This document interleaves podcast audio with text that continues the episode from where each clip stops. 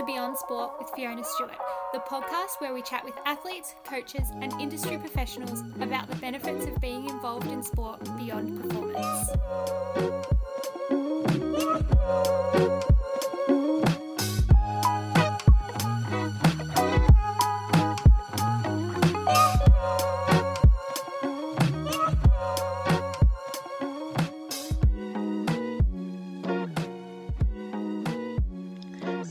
Time of year again, the time where we stop and reflect on the year that's been and plan for the year ahead. In this special bonus episode, we are discussing goals, but not just in the way that we've all done before. Pause this podcast and go grab a pen and paper. You can also find templates on our Beyond Sport with Fiona Stewart Instagram or Facebook page. Close your eyes. Think about the year that's been. What worked well? What feelings did you enjoy? What feelings didn't you enjoy? What do you want to feel more of? I want you to take a moment and envision what feeling you want to have in 12 months' time. Do you want to feel strong? Do you want to feel energetic? Do you want to feel grateful? This is going to be the theme of your goal. Write it down. If you get stuck, come back to this theme. Now, think about all the areas in your life. This could be work, this could be health, this could be mindset, this could be fitness, this could be relationships.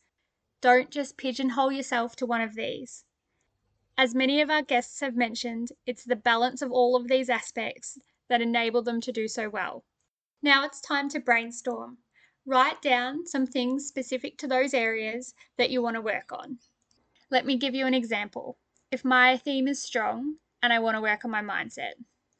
I might want to meditate more. When you think of this, reflect on whether this is something that is in the scope of your control. There's no point having a goal of winning every race as there's too many outside variables. Setting a personal best time is in your control and thus way more achievable. Now, this is where we link back to the good old SMART goal concept. This goal needs to be specific, measurable, attainable, relevant, and time bound. So, my goal of meditating more would evolve to meditate three times a week for six months. Now it's your turn to jot down some goals. Okay, now if you're like me and have now multiple goals and maybe feeling a little bit overwhelmed as to where to start, this is where you link back to your theme.